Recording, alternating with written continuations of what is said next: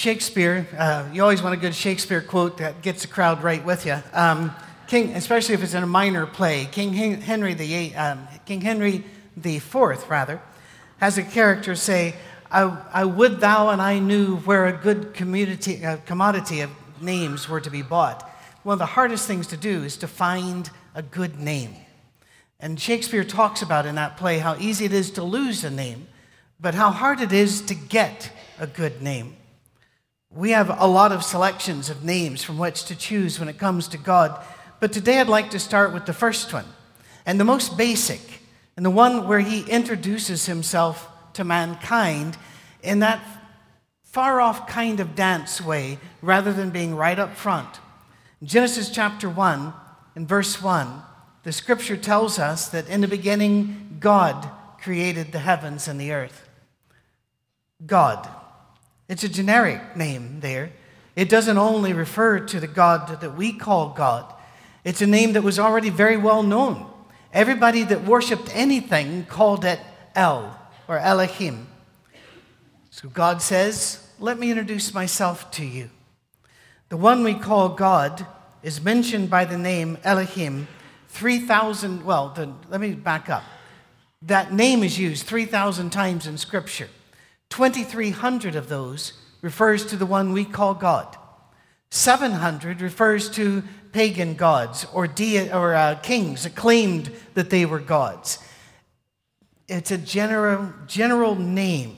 We could use the same, by the way, um, way of studying the word with the word spirit. Very often in your Bible, when you read something about a good spirit or a bad spirit, that good or bad has actually been supplied by the translator because the word spirit is just spirit. And you have to figure out from the context whether this is a good one or a bad one. The same with God. In Exodus 34, the name is used for idols. In Psalm 82 and John 10, it's used to refer to men of power. In Psalm 8 and Psalm 97, it, it's used to refer to angels and even to judges in Exodus 22. The word implies, El, it implies great power, great authority. And when we first find this in Scripture, what's going on? Creation. The fourth word in our Bible, and the beginning, God. As God then burst upon the scene, he uses this name and he keeps going back to that name. In fact, 35 times in the first two chapters of our Bible, he goes back to it to supply a, um, a way for us to think of who he is. Who is he? He is the creator, he is the power, he's the organizer of all that you see. And that was an incredibly important corrective. Let me explain. When Genesis 1 and 2 were written, the world had already been going for some time. Remember, it's not a first hand account of a guy saying, you know, I'm there for eyewitness news and God said this. The world had been going for a long time, and they had developed some creation myths, like the Gilgamesh saga and many others that were very well known, widespread all over the world. They were so different from what you find in Genesis 1 and 2. The creation of the universe by, in these sagas was as a result of battle, fighting, backbiting, gods tearing each other apart literally, and their body parts becoming different planets. I, it, it was just all violence, not planned chaos. And so another story is told. Let me introduce myself, God says to us.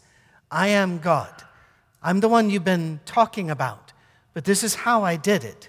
It was on purpose. I brought light out of darkness. I brought order out of chaos. And I brought beauty and artistry. Well, I don't think we talk enough about the artistry of God and the beauty of what He made and why He would do such a thing and design such a system that the beauty replicates and changes and becomes new beauty. I believe that Genesis 1 and 2 was an answer to the world's views on creation.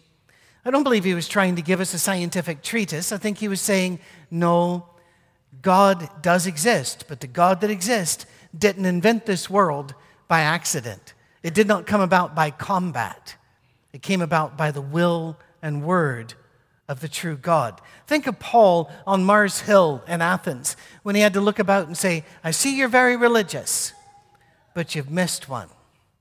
Let me tell you about the one you missed. That's what Genesis really is. And so the word El, or the plural word Elohim, comes back time and time again. In Psalm 68, the word occurs 26 times. If your small group is struggling for something to read this week, go to Psalm 68 and look for the 26 times the name God shows up. And the reading Lily just did for us, the name God shows up, not only one name, but several names of God keep popping up there to say he is this, he is that. Now think about that. There's, there's a Facebook meme going about right now. There always are. And people jump on it, and they always start by saying, I never do these things, but. Yes, you do. Yes, you do. Every day. Stop it. But, um, and, and the one right now says, Here are the four names I, uh, that people call me. And I'm going, Well, now I'm out because uh, I don't want to write those names. But everybody here has names. I mean, you know, my, my grandsons were with us for a couple of days this week. And my five year old grandson, talking to somebody else, said about his, uh, his sugar, Cami, his grandmama, she calls us darlings. Well, there, there's a name for you. Well, why do we have different names? Because of different parts of our job. I am granddad, but I'm also da or da uh, to my, my kids. I'm also the preacher here. Uh, it's always interesting whenever I go to places and people introduce me from here because you don't really know what to say because we're, we're Church of Christ ish, but we're, but we're not. And so you can see them. This is Patrick, and he's our, uh, and they don't know whether to say pastor, preacher, minister, or guy who goes to church with us, but they're working on it whenever the names of Jesus or God are given to us, they're giving different aspects of their jobs different aspects of their character. But there's another version of the name El in Scripture, and I already mentioned it a couple times. It's the first version of the name they would have heard in hearing Genesis 1 Elohim. It's plural. If you read it linguistically, strictly, so let's say, you'd be reading, In the beginning, God's created the heavens and the earth. Now, that does not mean that the Bible teaches that there are many gods out there and we can just choose the one we want to worship. What it means is, from the first verse, we are informed that there is a God and he is plural. That doesn't really work with English language, but it does work here. In fact, take a look at Genesis chapter 1, verse 26. Then God said, Let us make mankind in our image and in our likeness so that they may rule, and you know the rest of that. But who was he talking to? I've had people say angels. Angels did not create. I've had other people say it's the royal we. That one kind of tickles me because only Americans say that. Because um, uh, they, they imagine that the queen is always going, We are not amused. No, um, she rarely does. That was a perfect, that was perfect, by the way. That was I could go on the road and make money with that. But no, I'll serve you. See, there you are. Take a look at John chapter 1, verses 1 through 4. In the beginning was the Word. The Word was with God. The Word was God. He was with God, and He was God. He was with God in the beginning. Through Him, all things were made. Without Him, nothing was made that has been made. In Him was life, and that life was the light of all mankind. Now, who's it talking about? Jesus, right. But didn't it say God did it? In chapter 1? Yes. But God is not singular, God is plural. God has always worked in community. Now, take a look at Genesis uh, chapter 1, verse 2. And the earth was formless and empty, darkness was over the surface of the deep, and the Spirit of God was hovering over the waters. So we have Father, Son, and Holy Spirit all involved. Take a look now at Job chapter 20, um, 26, verse 13. By his breath, that means spirit, the skies became fair.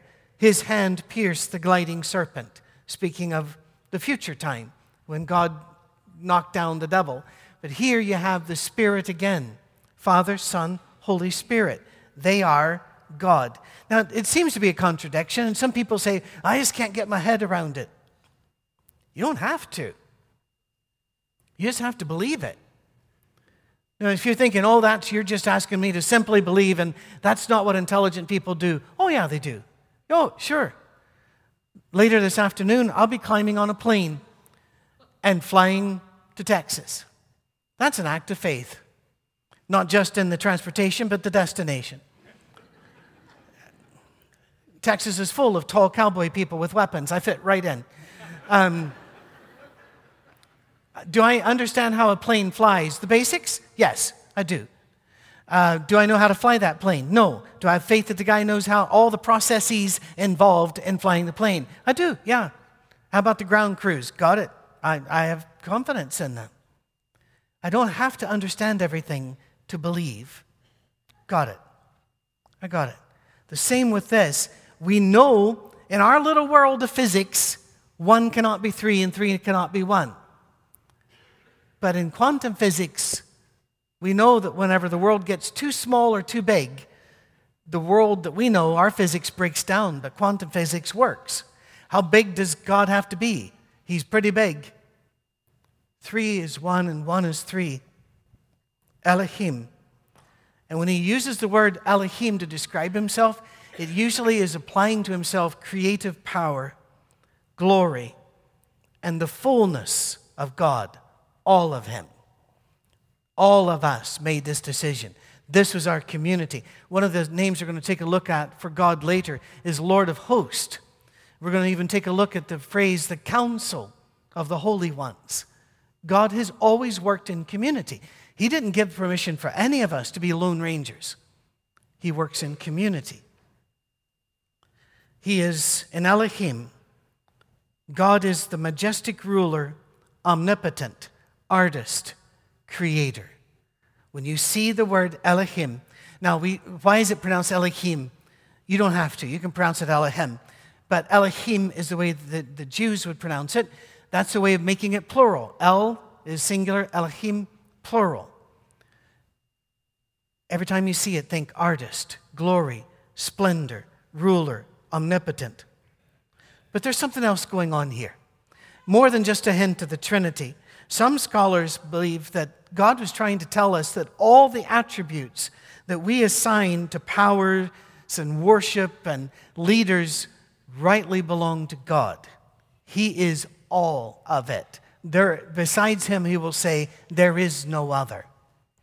If you bow down elsewhere, you're pointed the wrong direction. Elohim is all the God we have. Who we worship as broken, scattered, and local, we need to turn around and worship He who is universal, unified, whole. In the Bible, people had a long time getting this. One guy, in fact, went to battle Israel, uh, fought him in the mountains, and lost, and thought, oh, their God must be a God of the mountains. Let's fight him on the plains. They thought God was localized. God is saying, I am all of it. I'm the only God that is. In fact, he does not belong to any people, any place, any time. The people, places, and time belong to him. We've really got to get off our, our high horse of what I call chronological arrogance. And that is the whole world's been building up to us, this generation, and this point. Many of you have heard speeches to this effect because you went to graduations. Every graduation, it seems, somebody will stand up and say basically something like, You've got your high school degree, the world is yours, go take it. really? Can I watch? It's, it's not like that, is it? Not to disparage the, their accomplishment, but the fact is, this world isn't ours, and it's not about us, it's about Him. Elohim. We got to bow the right direction. He is the totality of all gods, all power, all rule. But also, giving us this name, though, does us a great favor. It saves us the bother of looking for another God. It saves us the bother of trying to create our own gods. I went into a, a friend's house once who is a physician, well known, well thought of. And I walked into uh, the living room. I can't remember why. I, we were just stopping there for a bit and then going on somewhere. And I looked over because it was, it was odd. Over here on a low shelf was a collection of little idols. I went, huh. And he came back into the room. I said, What's that? And he goes, Oh, that's where I, I worship and meditate. And I looked over and I said, Why these guys? And he says, Well, I, you know, I, I wanted to create my own set that, that matches what I do and my life and like. And I'm, I almost didn't have, almost didn't have the heart to tell him, um, these guys don't like each other. That God fights that God. If you read about this one, that God thinks that God doesn't exist. You know, and you put them all in the same thing, it's going to be hard to worship this crowd. I talked to another uh, young lady in medical school who, after several days of talking, she said, I think you're getting me to the point where I need to, to think about believing in God. But when I believe in God, it will not be the God of Abraham, Isaac, and Jacob. I went, huh, why is that? And she went on about how she thought that they were uh, anti women and the like. But here's the problem you don't get the God you want, you get the God who is. I got an email question, and just in case the emailer is listening to this today, understand I'm not making fun of you at all. And what I'm saying is, I, I understand these questions, but you need to think about it. Question came Why aren't our prayers answered on the spot? Think about that. If your prayers and requests were answered on the spot, you'd be God. We're not Him. Or God would be your dog. That you just give commands and the dog does whatever you say. No. What if one person, one of his children's praying for one thing and one's praying for another? What if some of you have a picnic planned and you're praying for a sunny day and Brother Gentry would like to plant something and he needs rain? What, is this going to be the battle of the prayers? Or do we believe that we give our request to God, but we trust His wisdom in doing the right thing? Because we're not saying, You've got to be the God I want. We're saying, We understand you are the God who is. Right out of the gate, Genesis 1 and 2, we have to learn that God is the only God that exists and that we have to conform our lives to this very important fact.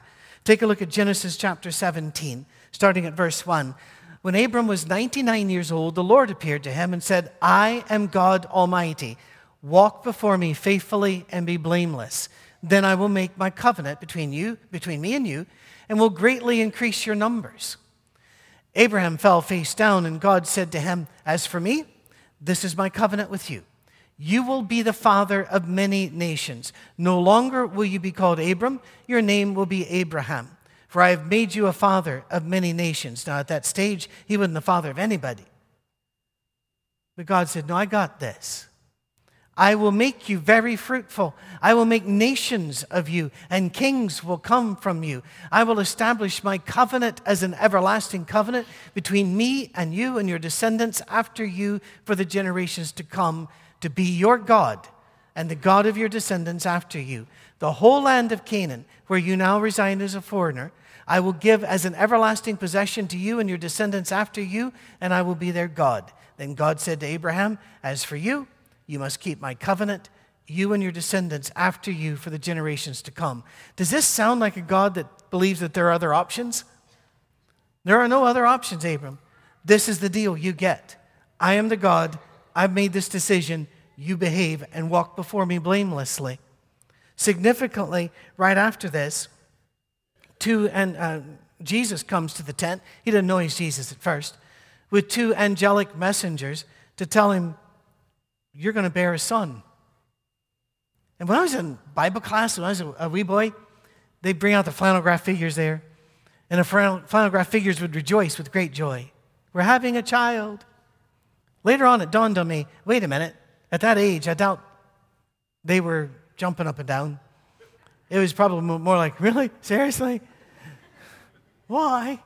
You know, uh, it, it, but they tell him. They also tell him that he's here to bring judgment upon Sodom and Gomorrah. Take a look at chapter 18, verses 16 through 21. Do we have that? Is that on the slide at all? It, it is. Good. When the men got up to leave, they looked down towards Sodom, and Abram, Abraham, at this stage, walked along with them to see them on their way. Then the Lord said, Shall I hide from Abraham what I'm about to do? Abraham will surely become a great and powerful nation, and all nations on earth will be blessed through him, for I have chosen him. Now, wait a minute. Earlier it was God, now it's the Lord. They work in community. I have chosen him so that he will direct his children and his household after him to keep the way of the Lord by doing what is right and just, so that the Lord will bring about for Abraham what he has promised him. Then the Lord said, The outcry against Sodom and Gomorrah is so great and their sin so grievous that I will go down and see if what they have done is as bad as the outcry that has reached me. If not, I will know. So we have God, then we have the Lord, Jesus, later identified, and they both say, I made the covenant, I made the decision, I'm going to do this. The whole point being, you don't, when I was a kid, it was kind of like God the Father, then under him is Jesus, and under him is the Holy Spirit. No, no, they're one. If you make an agreement with my wife, you've made it with me. In fact, a few of our houses I didn't see until I bought them. Because I don't care. I can live pretty much anywhere. I think my life has proven that. And she has standards. Uh, plus, I would be traveling. I did a terrific amount of traveling. So she would say, I, I saw this one, it's like this. And, and I, I, said, Do you, you know, can we afford it? Do you like it? And if she said yes and yes, then I'd say, We'll set it up. And I'd come by at the closing. Then go see the, you know, my, that, that little corner, that one's yours. Okay. You know, I go over and I just behave and, and it's been working for 38 years, so don't knock it. You make an agreement with her, you've made it with me, and vice versa. This story, by the way, if you keep going with this story, it shows you something else. God will work with you. When Abraham said, Wait, wait a minute, what, what if we did it this way? God goes, Well, what about this? And they work with each other. This is a God that reacts to your prayers, your entreaties. Our prayers can change the universe. But most often, our, chairs, our, our prayers change us. This Trinity, this Elohim, works together to bring us salvation. In Deuteronomy 10 17, I know we have a lot of scriptures today. For the Lord your God is God of gods and Lord of lords, the great God, mighty and awesome, who shows no partiality and accepts no bribes. This is your God and if you take a look at that in the original language, the words are plural. The three of us are together. We are one. This is what we do. And then, Deuteronomy chapter 10. He defends the cause of the fatherless and the widow and loves the foreigner residing among you, giving them food and clothing. And you are to love those who are foreigners, for you yourselves were foreigners in Egypt. Fear the Lord your God and serve him. Hold fast to him and take your oaths in his name. He is the one you praise. He is your God. The one is singular, the word God there is plural. Father, Son, and Holy Spirit, who performed for you those great and awesome wonders you saw with your own eyes. I can remember a church fight, uh, and it, it spilled over into a, a college lectureship fight. And it was over people who are praying to Jesus. Because the Bible just says pray to, to God.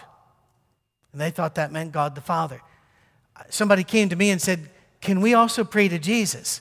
And I said, If you're praying to God, you can't help but be praying to Jesus and to the Spirit. They are not separate, they are together. So, when we find the word Elohim, there's one other thing I want to bring up. It requires a response. Notice with, with Abraham's covenant, it was, I'm going to do this, you have to do this. On, in Deuteronomy, I'm doing this, you've got to do this. It's a call and response, like many of the old hymns and Americana music were. Why is it we call and respond?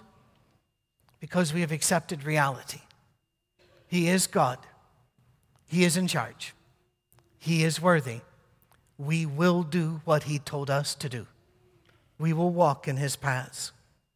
To help us respond to God appropriately, we're given adjectives in front of Elohim. This is just a partial list. The everlasting God, the Almighty God, the jealous God, the consuming fire, merciful God, faithful God, living God. He is the great God. He is the gracious God. So, as we go through this series, let's become reacquainted with the God who is. Several years ago, Kellogg's realized they were in trouble with their formerly most popular cereal in America cornflakes. Cornflakes were on everybody's table for the longest time until sh- cereals came out that were sugary and sparkly and had little toys in them, and they got it was much more exciting. And cornflakes went away. So Kellogg's came out with a, an ad campaign they ran for a few years that said, Taste them again for the first time. Trying to get you to go back to them. God continually will tell us, Taste and see that the Lord is good. Try this on. Give this a go. Walk with God for a while. Sometimes it's very valuable, even more than valuable, to stop, step back, and look at something or someone for the first time. Many of you saw it, you commented on it. I posted about an interesting day I had here where my truck didn't work. And so, you know, Cami couldn't get to me for a while. And so I just started walking. And people, I've had people since, we would have given you a ride. No, no, that's kind of peoply. So I, I was, I just, you know, I've always thought walking's easier than standing still, so walking. And walked after a couple of miles, the 10% chance of rain broke into a thunderstorm on me. And, you know, this, that, and the other. And, and the story continues. You know, our air conditioner broke, and that's going to be another thing. And just got out of hospital. And I looked at Cami and I said, Some demon has got our, got our ticket and is trying to nibble us to death, like being nibbled to death by ducks. We're just not going to let it happen. In fact, instead, what we do when we pray is thank God that we live in a place where there's a repair person. Thank God that I can walk along the road uh, and safely. Thank God about this. Thank God about the people. Uh, we have so much to be thankful for, but you don't realize it unless you stop, back up, look at it, and look for why you're thankful. By the way, married people, do that. Every so often, just stop and take a look at who you married. They're actually pretty cute. They're actually pretty amazing. But we tend not to see them unless you stop. We need to stop sometimes and realize not only is our church and our community and our blessings and our family amazing, we need to stop and say, Look at our God. Look at that God. One of the great things I in my life is my grandkids. And one of them, one of the great things about the grandkids is like Fen, my uh, five year old grandson. This last week was with us for two days. We had a couple of them. And Fen cannot wait to show you every bug, every bird, every creature, but then also remind you that God did that. And he want, and we'll go, go through books and encyclopedias on animals because I have that kind of house. And uh, they'll go through and, and they'll say, Look at what God did here. Every so often, we need to have the eyes of a child and stop and look back and say, Wow, what a God we serve. Would you stand as I read from Psalm 38? I am feeble and utterly crushed. I groan in anguish of heart. All my longings lie open before you, Lord. My sighing is not hidden from you. My heart pounds. My strength fails me. Even the light is gone from my eyes. That's who we are without our God. But if you read the rest of the story in Psalms, you see who comes to save us the one God, the true God, the Father, the Son, the Holy Spirit, Elohim the God of Israel, the God of us. Amen, church? Live in this hope.